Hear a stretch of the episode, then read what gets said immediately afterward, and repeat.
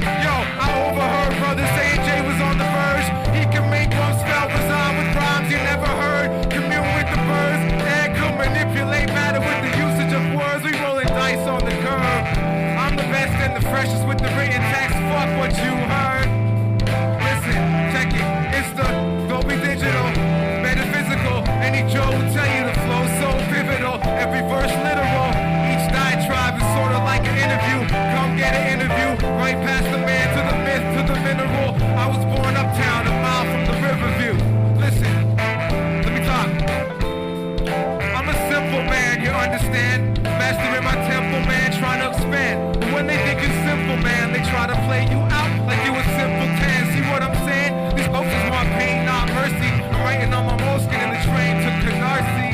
What? Stand clear, the closing doors. The people aren't to fear. Patrol your horse. Vehicle that's supposed to free us is just a whore. Listen, I gotta call them like I see them. Even if it means diem. The angels will thank me in the streets if I see him. Saying there he go, but I wouldn't wanna be him. Holding up a 3M, rapping for super duty. What? Winnipeg, can we begin? Yeah, listen, Alec, talk to me, talk to me.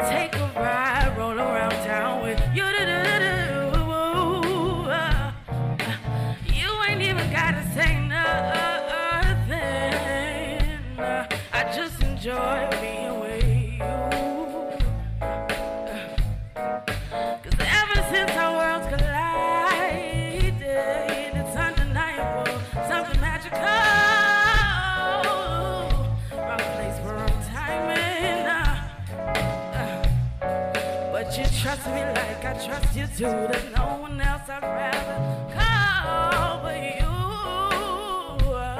But we said we wouldn't get this far. Yeah. But we said we wouldn't get this far.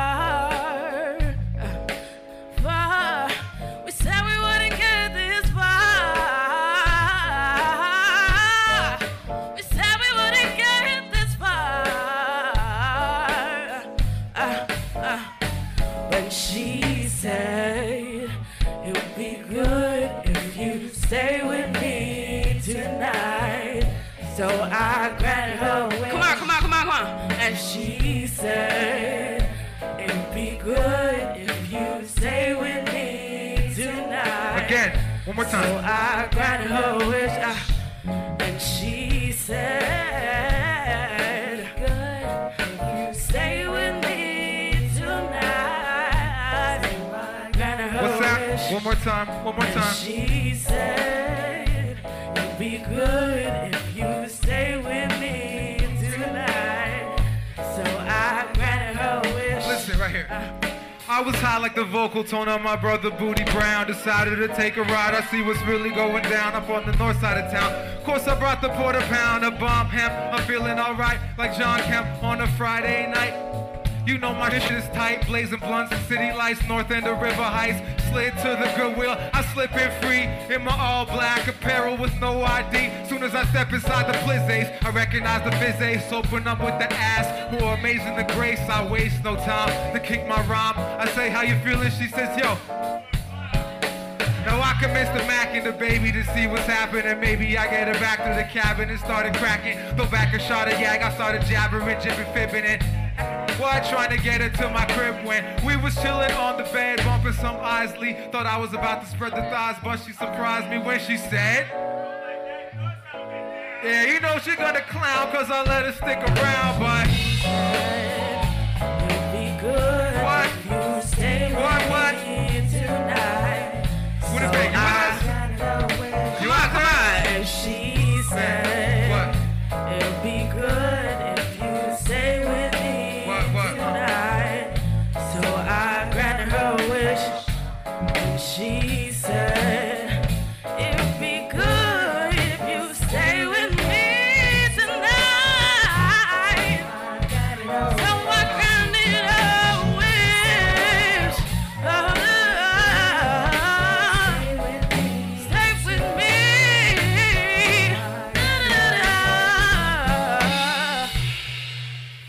there, you are tuned into a special takeover of Bad Intonation. I'm Michael Alzium, FM Program Director, and we are spotlighting some of the artists coming to the 2018 TD Winnipeg International Jazz Festival on this episode and next week as well.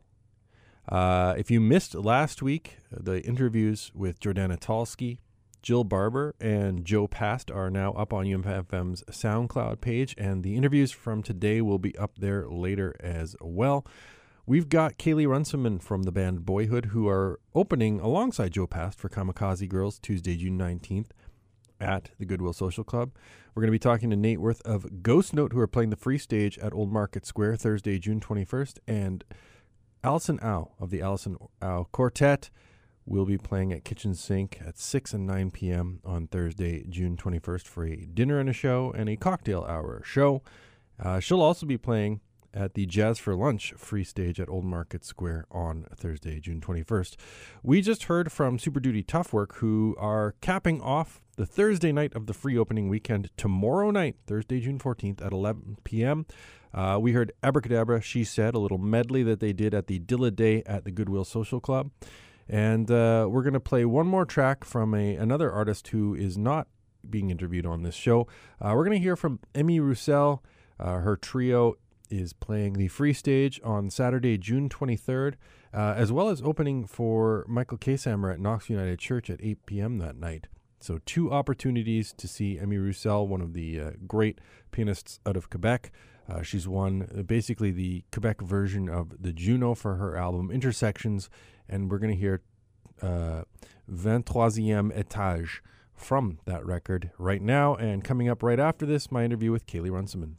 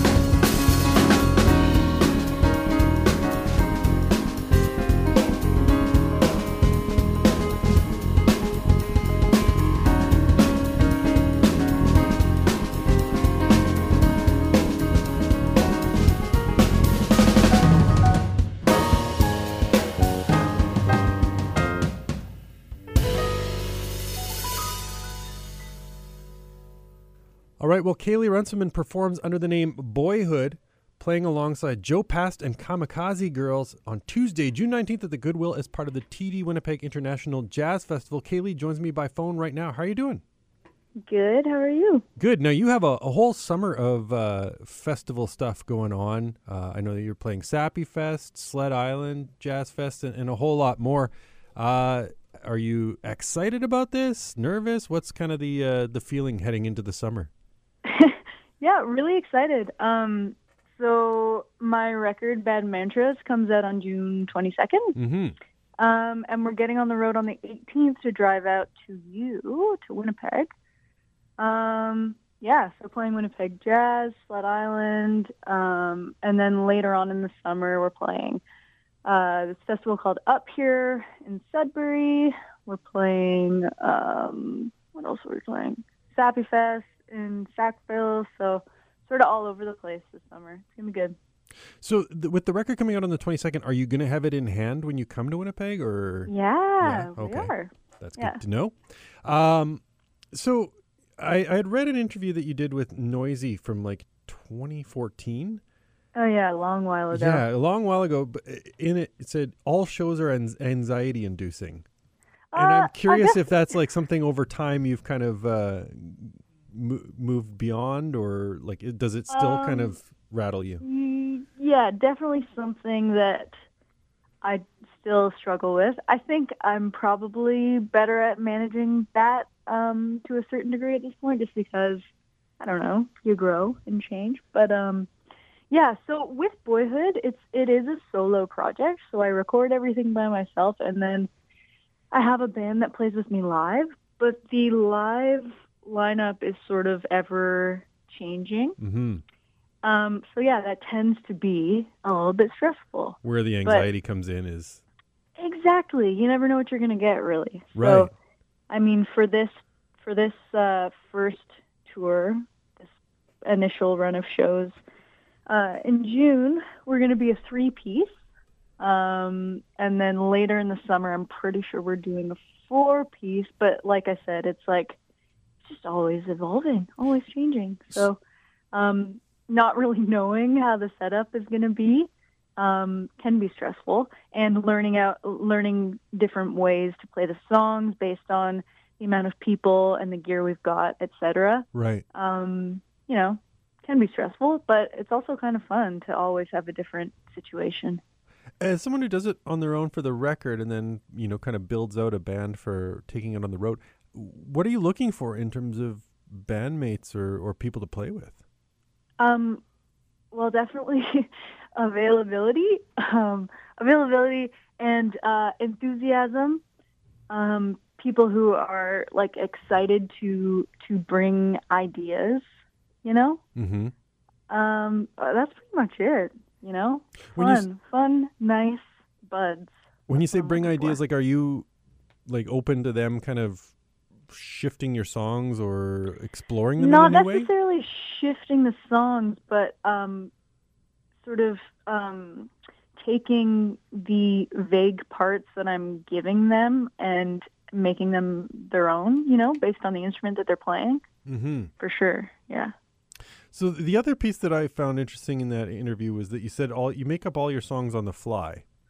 And yeah. I mean, this was you know four four plus years ago. Mm-hmm. But in terms of you know songwriting, is it are you still kind of like uh, around centered around spontaneity or kind of uh, that like living in the creative moment? Um, yeah, for sure. I think I've definitely changed a lot um, since that interview happened. I when I first started recording things, I would sort of um, it was just a recording. You know, there was no actual um, premeditated writing happening. I would sit down and I would press record and I would play something. Mm-hmm. Um, and there wasn't any like going back and fixing things. It was all very like, this is what I'm making and this is what you get, you know? Right. Um, at this point, I am definitely a bit more focused on actual construction of songs and spending a bit more time, quote unquote, songwriting.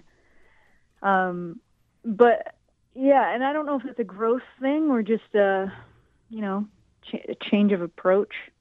Um, but yeah, so I, I, I definitely at this point in my life am spending a bit more time developing things and and um, I mean when I when I decide what I'm going to do with my day or with my couple of hours, you know, I I often do just sit at my eight track and I and I uh, develop ideas by pressing record. Uh-huh. But um, I think there's a bit more of a process now. There's a bit more time involved. Yeah, you mentioned change of approach, and I'm I'm curious. Was that like a conscientious thing? Like you were like, I want to do this differently, or did it just kind of organically happen? Uh, both.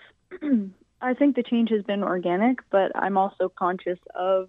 Um, uh, I just want to be better, you know. So, so trying something different, um, I feel like is a, you know, a good way to sort of navigate navigate that. I don't know, challenge myself a bit more and spend more time. I think is usually a, a good way to to figure out where you're at and hash out ideas and revisit things and rewrite things and decide what you want, which direction you're going in, etc. You know. With trying something different, do you ever kind of end up going down like a musical cul-de-sac and kind of realize, oh, I'm I need to turn around and find a new road? Um. Well, that's perhaps what happened with the uh, with the the sitting down and recording and and the sort of scrappy way that I've I've tended to do things in the past. You know, Right. I need I need I need to be doing something different now at this point. I think as far as like inspiration and stimulation goes as well, changing things is necessary. Um, and I definitely spent a few years feeling pretty like creatively constipated, you know? Like uh Bad Mantras, the record that I'm putting out next month is like it's taken me just ages and ages to get out there because I was stuck in that I guess cul-de-sac.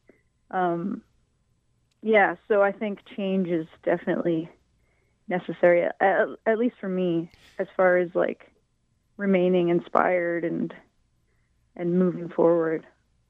Were you stuck with those songs or like before those songs? Uh, both. I mean, a lot of the songs we've been playing live for for years and years. Um, probably like three years now. Uh huh. Um, and it was just sort of like, how do I get these out as far as recordings go? Um, yeah, so a lot of this record is like just expelling these ideas that I've had for a really long time. You know? Is that cathartic to kind of, as you say, expel them? Oh yeah, for sure. I can't wait to have this son of a bitch out in the world. Seriously. And I'm and I've also like at this point, it's been so long, I've got like and I feel like, you know, getting closer to um to putting this record out, I've unlocked this part of my brain that just feels so good where, you know, now I'm back recording things. I've got like another record ready to go at this point to follow up Bad Mantras and I just like can't wait for it to be out there so I can just keep moving. So you're already sitting on an album's worth of new songs? Yeah. Is that uh like is that a challenge to kind of have to now tour this thing that you'd been stuck on for a while and then have to put those on the back burner? Absolutely. Yeah, I mean, I'm excited about the new songs that I've got. I'm like kind of already over Bad Mantras. So, I don't know. I'm also I'm I'm, I'm trying to practice patience. So, working on it. Sure. But I think I think most people go through this, you know. Everyone's always a little backlogged. True enough, yeah. Uh, so I want to ask about the song "Love Bomb" and, and rather "Love Bomb" and "Love Bomb" continued because this is one of the few times I've seen where like one song leads into the next, and and kind of picks up the same sort of musical idea. You dropped this as a single around Valentine's Day. There's a video, and uh, what was it about this song or like kind of "Love Bomb" A, not "Love Bomb" B, that felt like it was kind of the thing to represent this record before it came out? Um, well, a lot of the record, well, the main theme of the record, I suppose, is um, just sort of like being stuck in a headspace, a negative headspace, um, and these sort of repetitive, loopy mantras that that that I was stuck in, I suppose. So most of the songs are pretty, like I said, repetitive and and mantra like. Mm-hmm. Um, and I don't know. I feel like love bomb. The idea of a, a love bomb, like love bombing, is something that that cults do. I guess it's like a, you know, um, bombarding someone with a huge amount of love and and sort of brainwashing them with it, and then retracting it. Um, and I feel like I had dealt with that in a lot of uh, relationship situations, and that's what that song specifically centers around. Though the entire record does to a degree. Um, and yeah, I don't know. My my friend and I just went to a motel and shot a video for it, and and uh, and asked my friend Chris at Gorilla versus Bear to to premiere it. I thought that Valentine's Day would be fitting and uh, and, and funny. Mm-hmm. Um, I mean, it's sad, but So Anyway, and, and then having following that up with like an, a love bomb continued, like deciding to to have kind of two songs. I don't want to say twinned, but like narratively uh, successful successors to each other. What? Yeah, well, both of those songs are are. Um, I mean, I was in that mind frame for all of the songs are about generally the same thing, but those two specifically are about the same situation. Um, and I don't know. I just decided to place them one after the other on the record, and I think I I think I named the continued one continued after the fact. So Right. that may have just been more of like a, a superficial thing than a than anything else. But uh, but yeah. as far as kind of like album uh, track order, anything. So it's kind of like the halfway point of the record since there's eight songs and it's number four. And it kind of like pulls things in and, and gets quieter for a little bit. And I'm curious if that was like an intentional thing before kind of pushing back and, and doing uh, like a little louder and a little broader with driving. It was, yeah. Um, just as far as sequence goes, um, I was really struggling with that song just because it is, um, it's pretty slow moving and then uh, rather epic at the end. Um, so at first, initially, I was thinking of starting the record off with it, and then I was like, maybe this is going to be too challenging for people. Like, maybe this is this is a bit too much to start it. So then I I just decided that the end of side one would probably work best, and then you flip the record over, and it's a bit more of a positive vibe to start, anyways. Yeah, that was my that was my thinking. Sure enough. so uh, before we go, I want to get you to pick a track off the record, whether it's one we've already talked about or one we haven't. Um, but if you have a reason why you're picking it or an anecdote about the song, I'd love to hear that. Okay, cool. Um, you know what? Driving. I'm gonna choose driving, just because uh, that is like definitely the most positive song on the record, and that's more of a, a testament to where I'm at now in my life, and it's just kind of like a fun pop song. It's a pretty classic pop tune. Um, I should say that um, Gorilla versus Bear is going to be doing a stream of the record um, at gorillaversusbear.com on June 18th. So that's before the release on the 22nd. You can listen to it there. So Bad Mantra, as you said, comes out June 22nd, but will be available here in town Tuesday, June 19th, when you perform at the Goodwill alongside Jo Passed and Kamikaze Girls. Caylie, thanks very much for taking some time and uh, safe travels in the interim. Thanks so much. See you soon.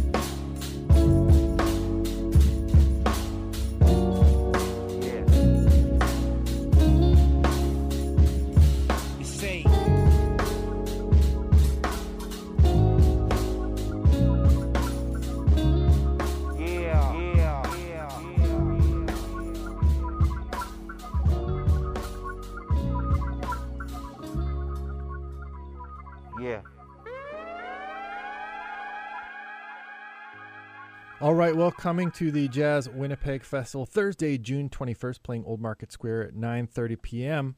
Ghost Note, and one of the members of Ghost Note is Nate Werth, also of Snarky Puppy, another fan favorite here. The band will be on their Swagism tour. Nate Werth joins me by phone. How are you doing, man?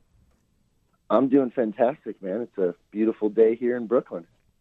So, uh, Ghost Note. I mean, I'm always curious about guys who have you know multiple projects going, and what kind of like impetus is to to like is it just kind of like a like a not necessarily a branding exercise, but an opportunity to kind of like do one lane and then pick a different lane, or like what kind of like precipitates you know your being in multiple projects?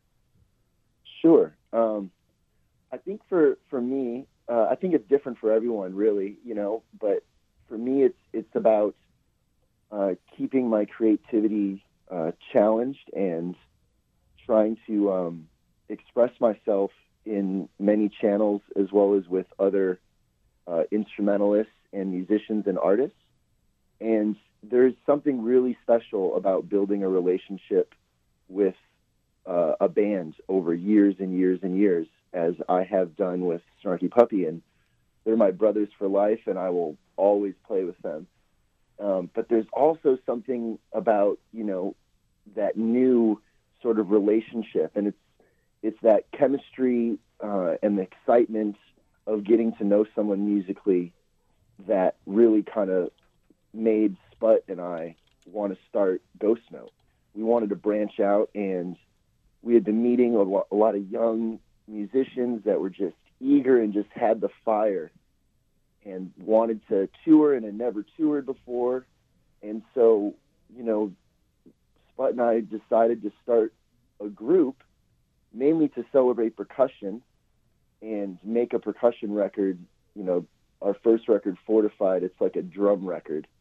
And then very quickly the band changed when we realized we had this, you know, this this way and this this new thing that was real buzzy and everyone was getting excited about.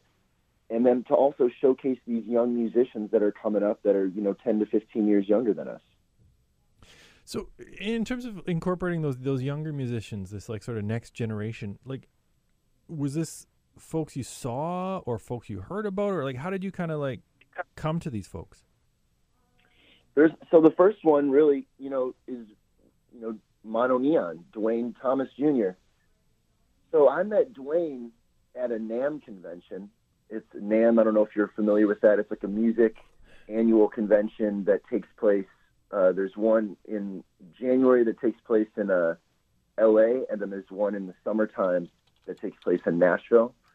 Right. But I think uh, essentially, you know, musicians flock to this uh, exhibition, which is really for, you know, uh, the drum makers and the instrument makers and the buyers, the people who sell it. But then mixed in between are all these artists that are floating around checking out the new products. And I just remember seeing Mono Neon at this bass event called Bass Bash. And he was just hanging out in the lobby area with his headphones on as he does, uh, playing his bass, not hooked up to anything, and just you know doing his thing. And I remember walking by, and everyone was like, "Who is that guy? Like what?" And you know, and there's like a, a show going on inside with like some bass legends. And I just I I just remember passing by him, and you know, it's just like, "Hey man, what's going on?" And he was just super chill, uh, man, a few words.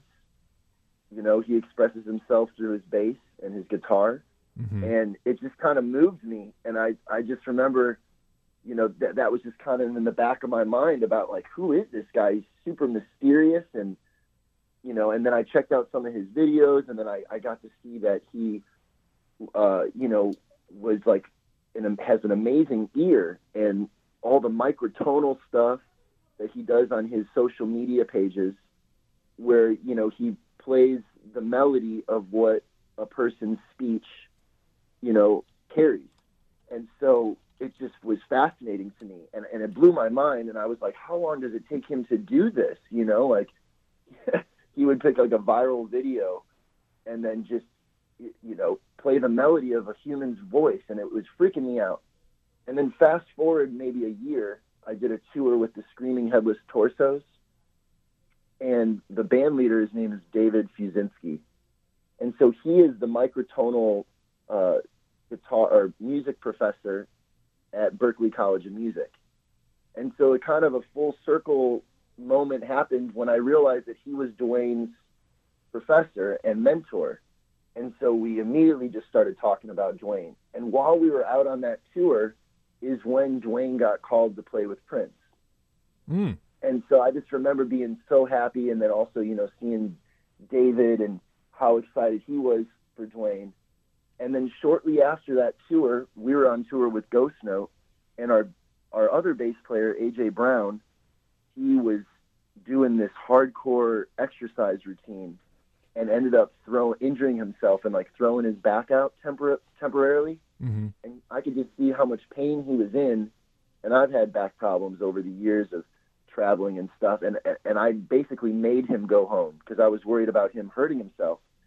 And we were in New Orleans at the time, and our next show was in Nashville, and Dwayne lives in Memphis, and so Sput looked at me and he was like, "Well, let's call Mono," and I was like, "Let's do it," and we called him, and he was available, and he, uh, I remember the conversation. I, I said, "You know, it's a it's a grind out here with us right now. You know, we're we're building something special, so there's not too much money involved." And he interrupted me and he said, "I don't care about that. I just want to play." Mm.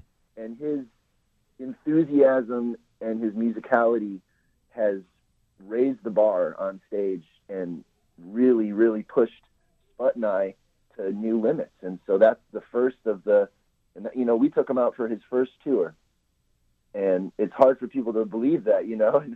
people would come see him and they'd be like, "Wait, you got Mono Neon out of his room?" and like kind of laugh about it, and I'd be like, "Well." The, you know, him spending all that time in his room is the reason he sounds the way he does. And yes, we do have him out on the road, you know? Right. so it sounds like like kind of serendipity and openness is kind of the like linchpin of this group in some way. Like it sounds I like think- you I were think- open to kind of like the the possibility of this guy, but he was also open to just doing it. Yeah, you know, I mean, there's a lot of, with, with up and coming bands, i- i- you know, there's a lot of faith that has to happen from the members Right. you know, because in the beginning of any band that's independent and doesn't have major management or a major label, you know, it's it's guerrilla work out here. You know, we're we're grinding, we're rolling around in the van, and you know, we're going out to lunch and telling our server about the bands. You know, it's like we're walking promotion, and so when you can't treat your band members financially and and compensate them for what they're worth, uh, because of this area and this time we are with the, with the music industry, um, the thing that will keep incredible players around is uh, friendship on the road and having a good time, and also the music. If the music is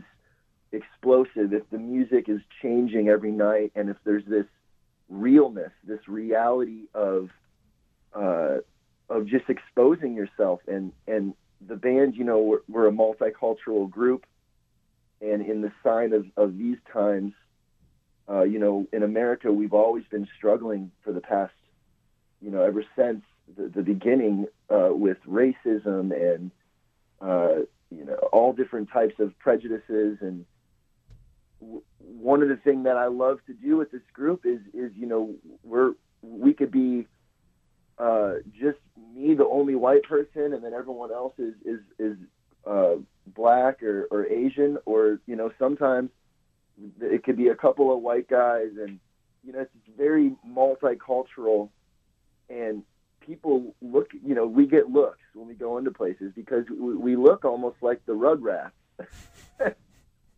and uh, you know everyone's got their own style, and and for me that's inspiring. You know i i grew up younger in life uh looking at myself from the outside too much.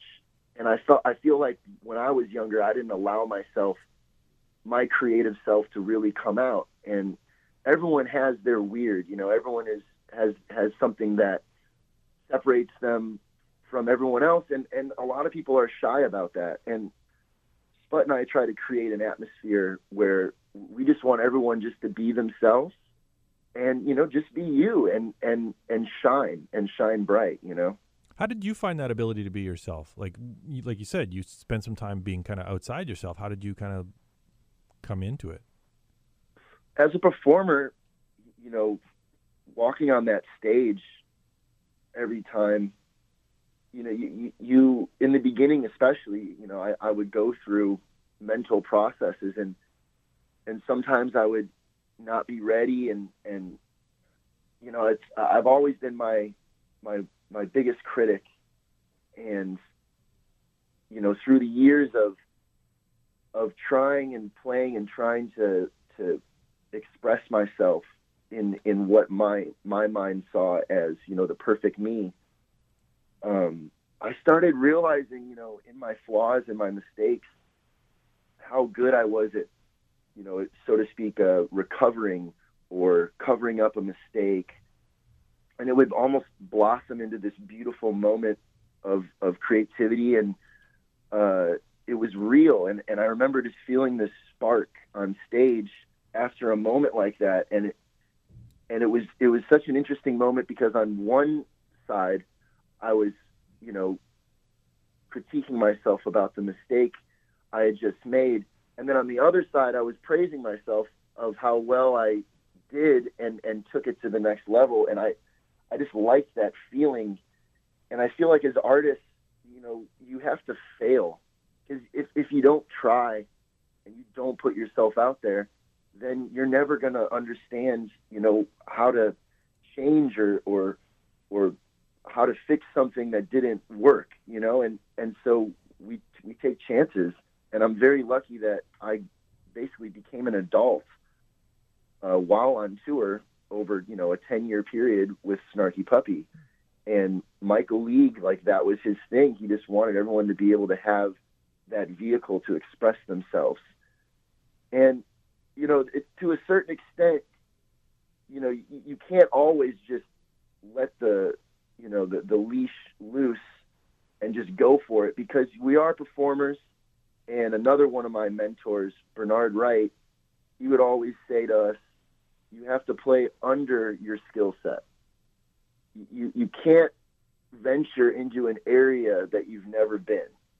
You have to always play under your skill set. And when you do that, that's when you feel like you're in control the whole time. That's when you feel like you can sing every note that you're playing.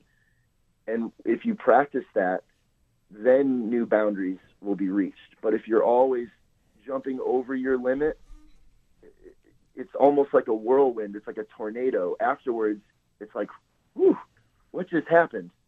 Because all of these, you know, pheromones and energy and adrenaline kind of takes over and it, and it makes your vision very blurry, so to speak, creatively. But if you're able to play just underneath your skill set and keep your your body relaxed and keep your mind open, there's whole other areas of creativity you can reach. And it took me a long time to realize that. So it sounds like they're kind of building like a core competence and then building up from there. Yeah, I guess. You know, I mean it's it's really just about like I said, like failing and then realizing like that you're gonna love yourself either way. Right. And and it's only music. Yeah. and not to take it so seriously.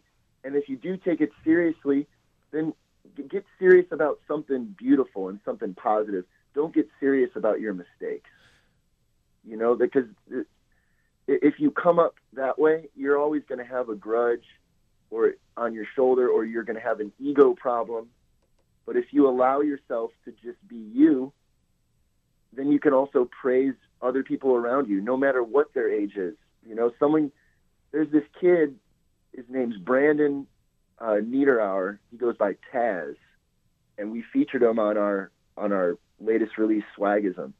And this kid is 14 years old now, but when he recorded with us, I believe he was just turning 13. And I've known him since he was like 10 or 11, and he can play the guitar like a grown man. And it is, it, it's, it makes you believe in another life, and it makes you believe in, in something other than this realm that we live in. It's, it's unbelievable to watch Taz perform and think to yourself that he's just a kid, you know, and something like that inspires me where someone else that might n- not have treated themselves very well in exploring their creativity might have an ego problem with that Right. you know but but for me and sput we celebrate that and we get excited and we want we want to bring them on stage you know like i, I love seeing younger generation musicians that are just killing it and they don't even know that they're how good they are.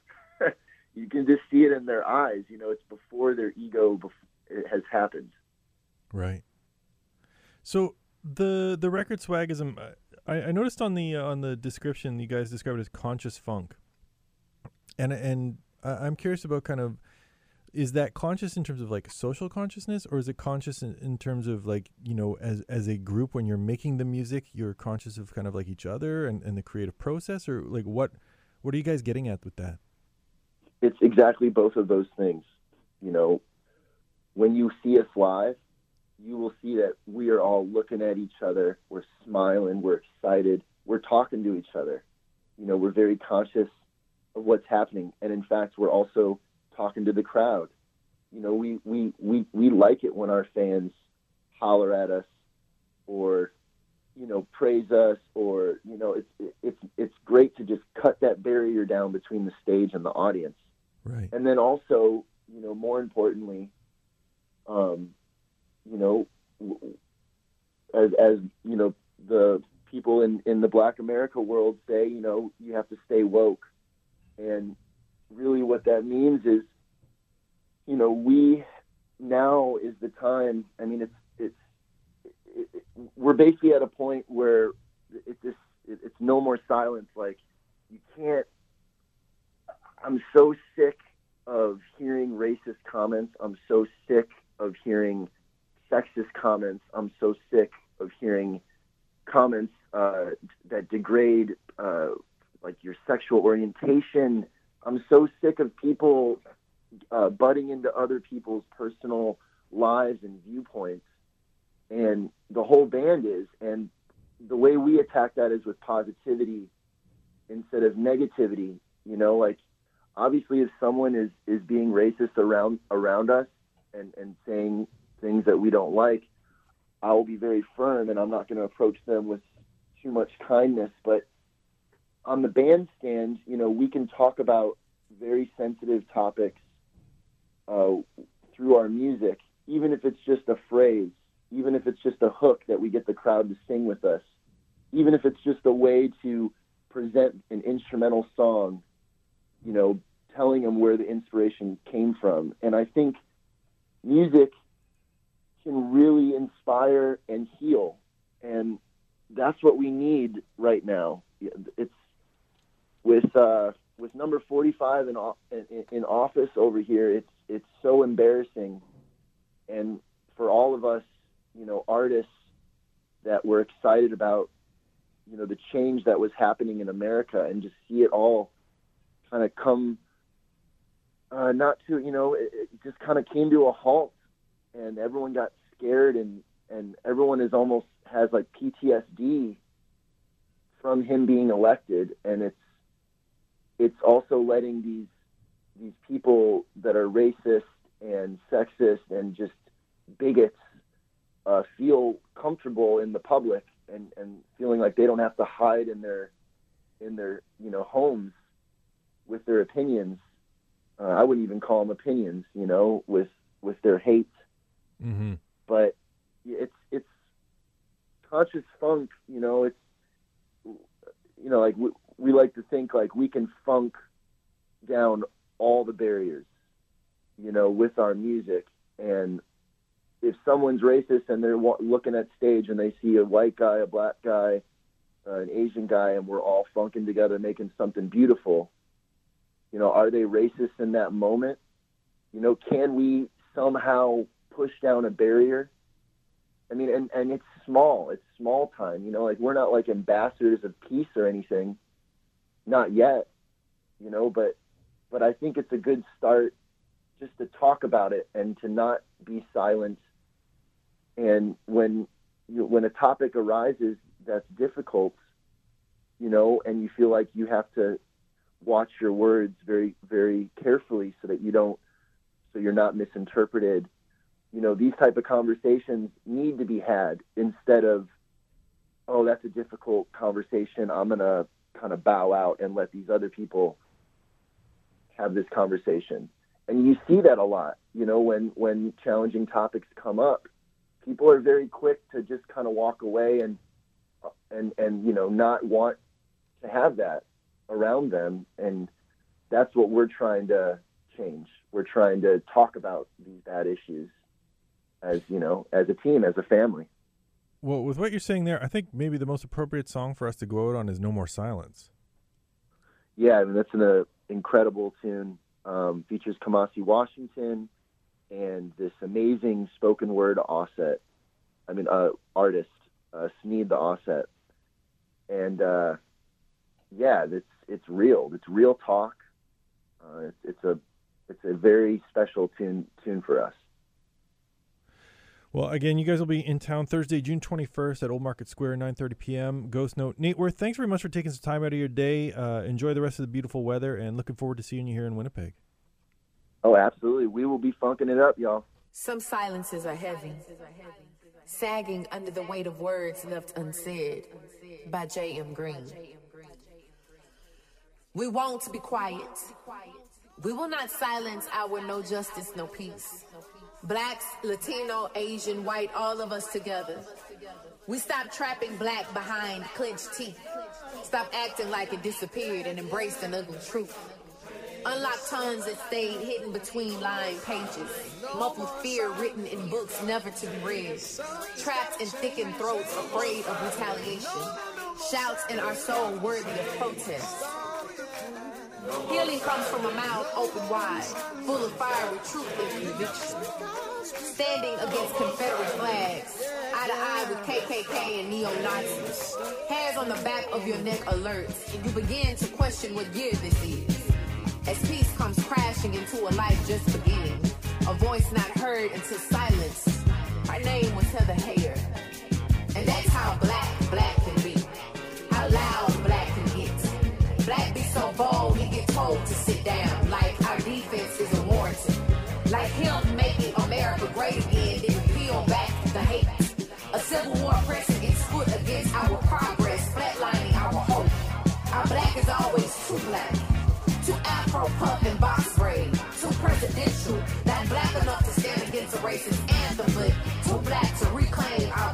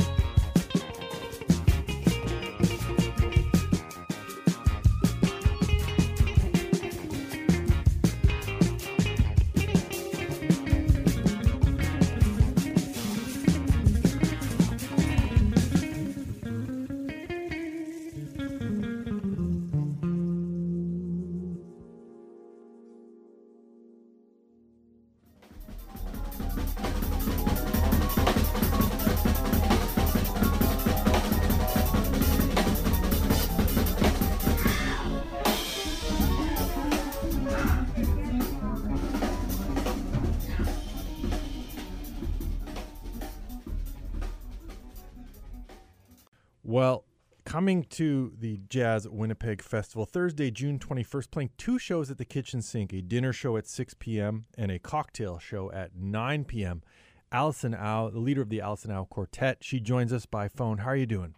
Good, thanks. Thanks so much for having me, Michael. I am very excited to talk to you. Uh, for folks who listen to, to my show at the station, they know I've been playing your stuff since the get go and, and have been just enraptured by, by your music. So I'm, I'm very excited to see you live.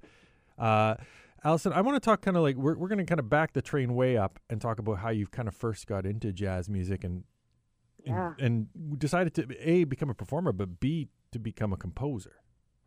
Yeah, I guess um, like so many young people, um, it really kind of started at home for me. Um, my dad, uh, as as my brother and sister and I were kids, was a very avid music listener. Um, he had an incredible vinyl collection at home, Um, and then, of course, when CDs became the rage, um, he would go CD shopping at Sam the Record Man almost every weekend, which is a, uh, it's now since, um, I think they went bankrupt and they, they tore down the store and built something else. Um, but right near Yonge Street in Dundas, which is a major intersection in downtown Toronto, they had this like very large flagship uh, CD and record store. Yeah.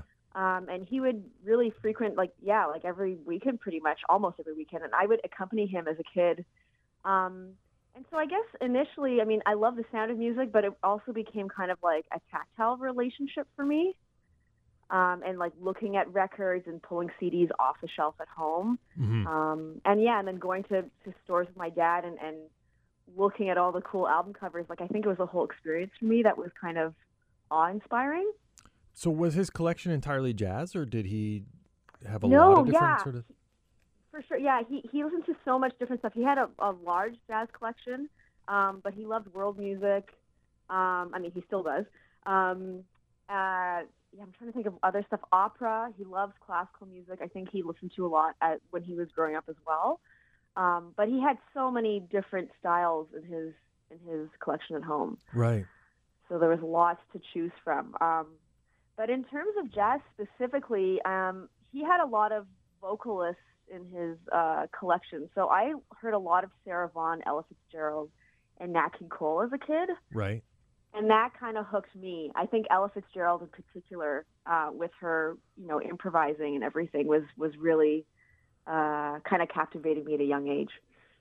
So with with a variety of sounds, did you just eventually gravitate to jazz out of the stuff that you were able to play from his collection, or was there like a moment that you can think, oh, this is a record or a sound that kind of was like, oh, this is kind of the music I like or or want to gravitate to?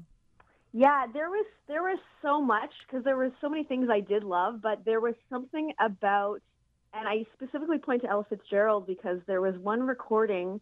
My dad had a lot of uh, like vocal compilations, Mm-hmm. and I've since done research and realized I think it was from Ella live in Berlin. But um, anyway, there was a version of Mac the Knife which is very famous um, that she does live. Um, it's from this famous concert, and that particular recording, for whatever reason, um, I listened to like nonstop on repeat, Right. and, And I just yeah, I just kept going back to it. Was it something where you're kind of trying to break it down and, and figure out what it was about it that you, you gravitated to, or, or like you know, were you were you thinking structural or? I don't, you know what? Because the first time I heard it, and when I really got into it, I was six at the time. Mm-hmm. I don't even know if I understood anything technical about it. I think it was an energy, uh, you know, kind of like that X Factor thing. I- I don't even know what it was. There was just something that I was attracted to, and I would just keep playing it. and I remember, even to the point, I, I, I came back to it later too when I was about nine, and I, I ended up recording it onto a cassette tape and bringing it to school on a Walkman. And uh, anyway, I just remember there was something about that song that I, I just never exhausted of Hmm. it or, or from it, you know. So I'm not sure what it was. So I think it was an energy thing. And and now looking back with, with hindsight, that that's something I gravitate to in a lot of music now. It's where I'll hear something and I don't even know technically what it is. Like maybe later I'll go to the piano and try to figure out what harmony that musician was was using or what they're improvising over. But it's always an energy thing for me that I think really captures my imagination, which brings me back to certain artists later, you know, as a listener too. Right. So Does that yeah. inform your own like music making then? Like are you kind of not happy with a song of your own until it has an energy that kind of meets a certain criteria or Yeah, feel? I think to some extent, for sure. Yeah, I think um, uh, the music I create now, I, I find is like very collaborative too. So a lot of the stuff that we do in my project, um, I really ask a lot from the guys in the band to, you know, we kind of brainstorm and figure out how to shape the songs after I've written them. So I think that kind of energy idea comes later in the writing process um, in the collaborative part of it. And in writing, I think it's hard sometimes to really know or to really be intentional about um, embodying a kind of energy because I think that really comes out on the performance side. right. So I guess in short, I wouldn't say I'm, I'm conscious of creating that when I'm actually just alone in a room at a piano writing, but um, it's something that we do work towards as an ensemble, I think, and we, we do talk about a lot of those ideas as we're rehearsing. You, you mentioned that you know a lot of the things you listen to are were particularly like vocal jazz artists. How Yeah. did you end up then picking up the saxophone, and did the like phrasing and, and things that you learned from listening to vocal jazz Mm. kind of transition into your horn playing? Well, I I'd like to think so.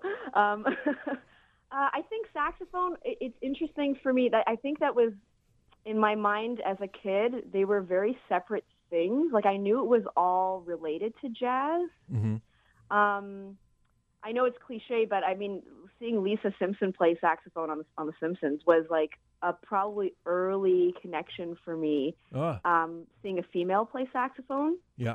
Um, but was probably more monumental in my growth was um, I attended an art school um, from grades four to eight, so elementary school. And the band teacher, when I was there, what happened to be a female who played saxophone. Um, and she was just the coolest thing in my mind at, at the time. And I everything she did, I kind of wanted to do. Um, so I had seen her playing even before I started band officially in grade six because I had um, a brother and sister at the same school who were studying music too, and I had seen her play, and I was aware of this teacher. Um, and then, yeah, when I when I started band, I kind of just knew I I wanted to play the sax. There was just something about the saxophone. Um, Did so you I have to play even- clarinet first, or I did, yeah. I en- I did start with clarinet in grade six for one year, and then I transitioned to saxophone for the the following two years. I was still at that school. Um, but yeah, I can't even say that it was the sound that captured me first. It was very much like the image of of just seeing a cool person play. You know, it's like as simple and, and almost silly as that, but um, it had a really huge impact on me. well, I mean that's sometimes when, especially when you're a kid, you're making decisions Yeah, like that, right? That can have long term consequences in terms of like who you are as a person. I know. I know. We don't even think about it. I know. It's crazy. So, at what point do you go from you know like a kid who wants to be the the cool music teacher with the saxophone to I'm going to be a a performer. I'm going to be a band leader. I'm this is going to be my thing. hmm I think, um, I mean, I had an interesting path. I, I ended up continuing um, in an art school for one year of high school, um, but I kind of lost interest, you know, temporarily. Um, I had a pretty strict band teacher at, at the high school level, and it kind of just deflated my inspiration for that time. Oh, So I ended up uh, switching schools, and I ended up doing a very academic uh, kind of course load for the remainder of high school. Um, but I continued taking private lessons uh, for music, uh, like as an extracurricular activity. hmm Um, and I always loved the saxophone. So um, when it came time to do college applications, I kind of put a bunch of feelers out. So I had applied to Humber College, which is the main uh, jazz program, one of the more reputable ones, as well as uh, University of Toronto, New York University in Toronto. Um, but I only applied to Humber. Um, but I also uh, applied for a forensic science program at University of Toronto and um, a program in, of arts and sciences at McMaster, uh, which is in Hamilton in Ontario. Mhm. But I did the audition at, at Humber, and I, I had no intention of really pursuing a career in music um, when I was 18. But I figured after I got accepted, I kind of said to myself, you know, if I don't do this now, it's something I might regret later. I, and I don't want to be that 45 year old person down down the road who kind of regrets not having just done that one year of you know music uh, after high school. So it was never um, a decision. I kind of just tried it, thinking I would just do a year hmm and then end up switching into another program of, of you know science based or something unrelated to music. Um, but I had such an inspiring year at Humber College. Uh, the community there was just so um, thriving and and uh, motivating for me that I ended up doing four years and, and finishing my bachelor's of music without really intending to do that at all. so it was kind of a change uh, a change of trajectory for me in that sense. Right. So, coming out of Humber, then, uh, like is it okay? So I've graduated now. I'm going to Mm-hmm. you know make this a career as a performer, or like how do you like what what's what's like the first thought as you you know cross the stage and and move your tassel to the left side? Yeah, well, it was still very uncertain for me to be honest. Like I really, um, I think I was still in the headspace where where I entered was, you know, I'm going to try to do this, but I'm not really labeling myself. Um, I mean, in my mind, as as a full time musician yet. Like I kind of wasn't sure. I was just gonna getting my footing out of school and and um, not being sure where I was was headed. And um, you know, fortunately, I had a lot of support from my parents, and um, I did live at home for a few years after graduating, and not having to worry about too much about uh, money at that point, um, and just trying to play with people. Um, but yeah, I, I really kind of ha- didn't really officially decide. Um, again, in my mind, I, I know I was actively pursuing musical projects and stuff with, within my community, but um, yeah, I, I don't know if I ever really made the decision uh, in a concrete way. But I just kept telling myself, you know, I'm going to just keep trying and maybe each year try to do something different um, musically. Mhm. Um, the first thing I did after graduating was uh, uh, do a cruise ship contract oh, um, in like the show band, uh, which is a very interesting experience. But at that time at, at Humber College, a lot of the students were doing kind of jobs like that in the summers.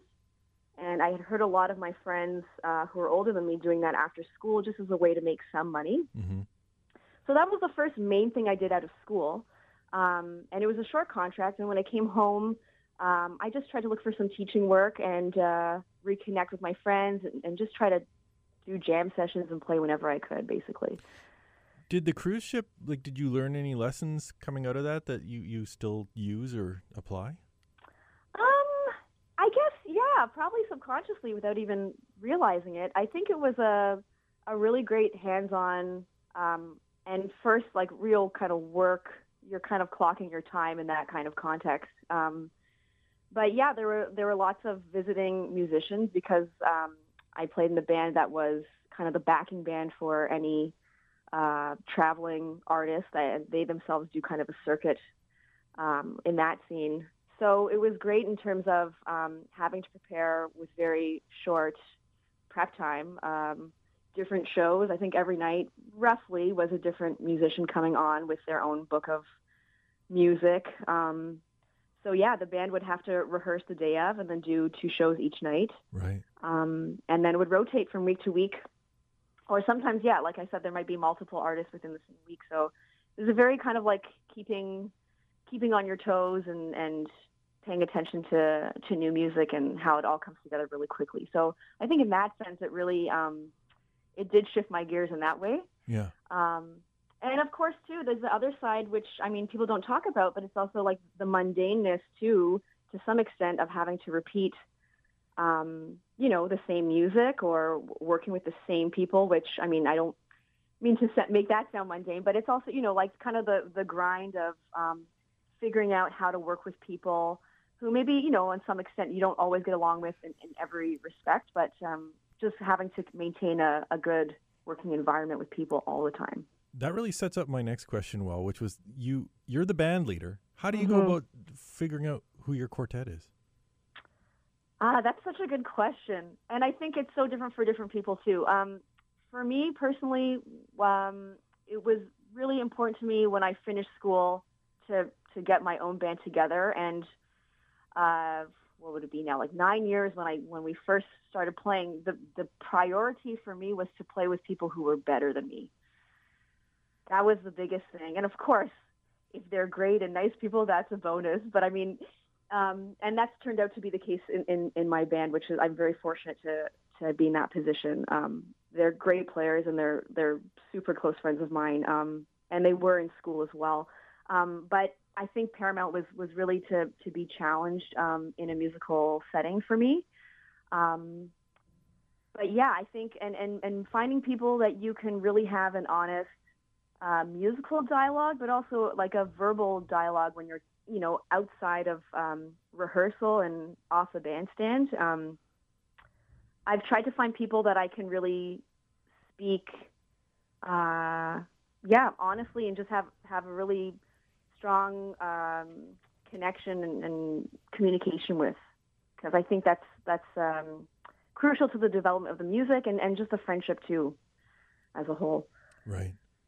So then, in terms of is the creation of the music, you you know you're Mhm. writing these songs, and like how what what form are they in when you bring them to the rest of the band? Like how how worked out are they, or is it you know the kernel of an idea, or what's hmm Yeah, it's a kind of a range of, of things. I think when we first started, I would come with sort of partially finished songs. I mean, for the most part, they they were what I thought they would be, and I, I would come complete with um, kind of like a lead sheet. So, uh, for those who are not familiar, like um, uh, a sheet of music with the melody and the chord changes um, that are readable in a standard way for you know all jazz musicians or improvising musicians. Um, so it's kind of like the bare bones or the, the skeleton of the piece. Um, not every part is notated specifically. It would just be, yeah, the chords and the melody. Drum parts I like rarely notate. Uh, actually, I never, I never have any drum parts specifically. So those are kind of ideas as, as well as specific bass lines. Um, sometimes I would write those out, but sometimes we come up with that together um, as a group or um, just myself and the bassist. But yeah, even though I would come sometimes when I did have a complete tune, uh, I would hand out the music and, and we would workshop a lot. So a lot of the songs that end up um, kind of as a final product on our, our albums, last two albums we've done, they have been edited. Like there may have been chunks of songs that we totally scrapped in the rehearsal process where I had originally written it, but we, we never ended up using it. and it's just like kind of by virtue of you guys not thinking it works, or Yeah, something that you make those decisions. Yeah. Yeah, we try. Well, I try to be very diplomatic about that and let everyone kind of voice their like, oh, you know what? I don't know. Like, what do you guys think of this? And somebody might say, well, it sounds like, you know, the transition from this section to this. It sounds a little clunky or a little awkward. What if we just tried this? And then we try it, and if it works, that's kind of what goes. Um, I try to let go of a lot of the stuff I've written, though it's close to me in the writing process. Um, I really do my best to let go of it in the rehearsal portion of developing the music because um, I trust my bandmates and they often have better ideas than I do, and and we just try to yeah we just try to or I try to cultivate that that collaborative dynamic. So it's your song to the point you bring it to the band, and at that point, it's the band's song. Kind of, yes. I mean, though they didn't technically write the melody or the chord, like we're kind of moving things around together, and um, it kind of does take on a, a new form of expression at that point. Right. Yeah, You, you mentioned one of the lessons you learned on, on the cruise ship was about you know playing the same thing over and over, yeah. uh, and sort of the the rigors of that.